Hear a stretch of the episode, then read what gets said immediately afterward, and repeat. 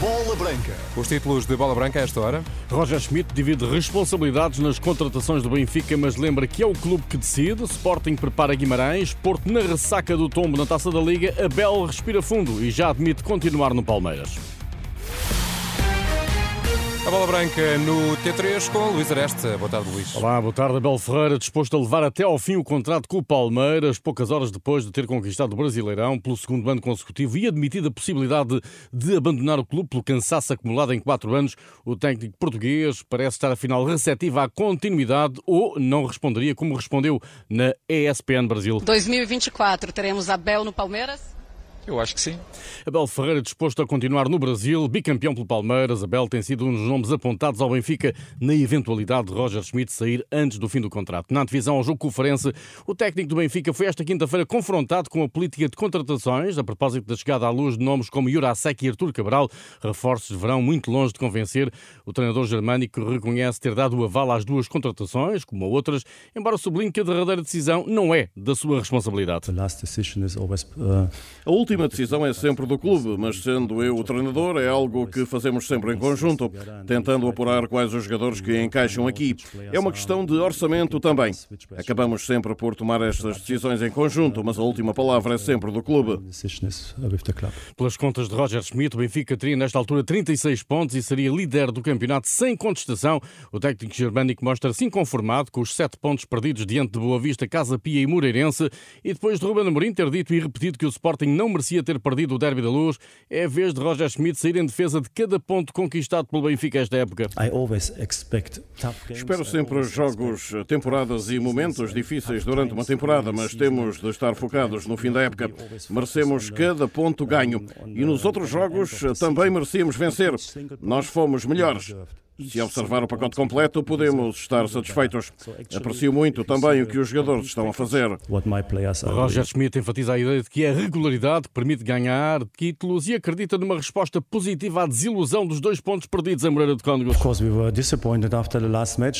Claro que ficamos desapontados com o último jogo em que só empatamos. A nossa função é sempre olhar para a frente.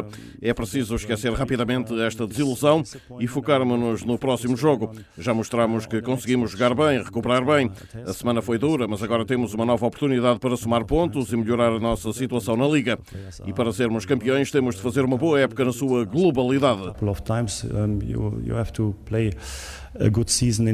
O técnico do Benfica espera mais um desafio difícil perante um adversário que soma 21 golos marcados, tantos quantos a sua equipa. Mereceram a subida à Primeira Liga e já mostraram esta época que isso não foi uma coincidência. Têm muita qualidade, marcam tantos golos como nós. No nosso estádio estamos sempre à espera de uma equipa que jogue sem nada a perder e com vontade de surpreender. A nossa tarefa vai ser fazer um bom jogo desde o primeiro minuto, mostrar que estamos em forma e levar os três pontos. No Farense, José Mota garante estar bem informado e preparado para regressar ao Algarve com pontos na bagagem. Ambicionamos uh, trazer uh, pontos, nomeadamente do Estado da Luz.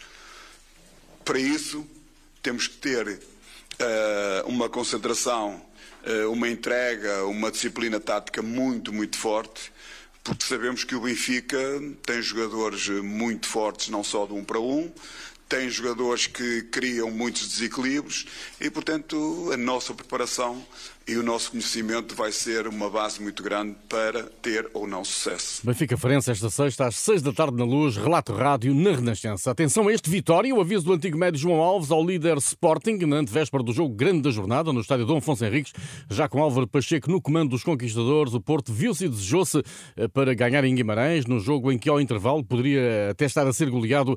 João Alves, que representou Vitória Sporting, reparte em doses iguais a possibilidade de sucesso no desafio deste sábado. Apesar de, do Sporting ir à frente uh, do campeonato e ser, ser a equipa favorita. Jogar no Afonso Henriques é, é sempre complicado para as equipas uh, que vêm jogar uh, contra o Vitória de Guimarães.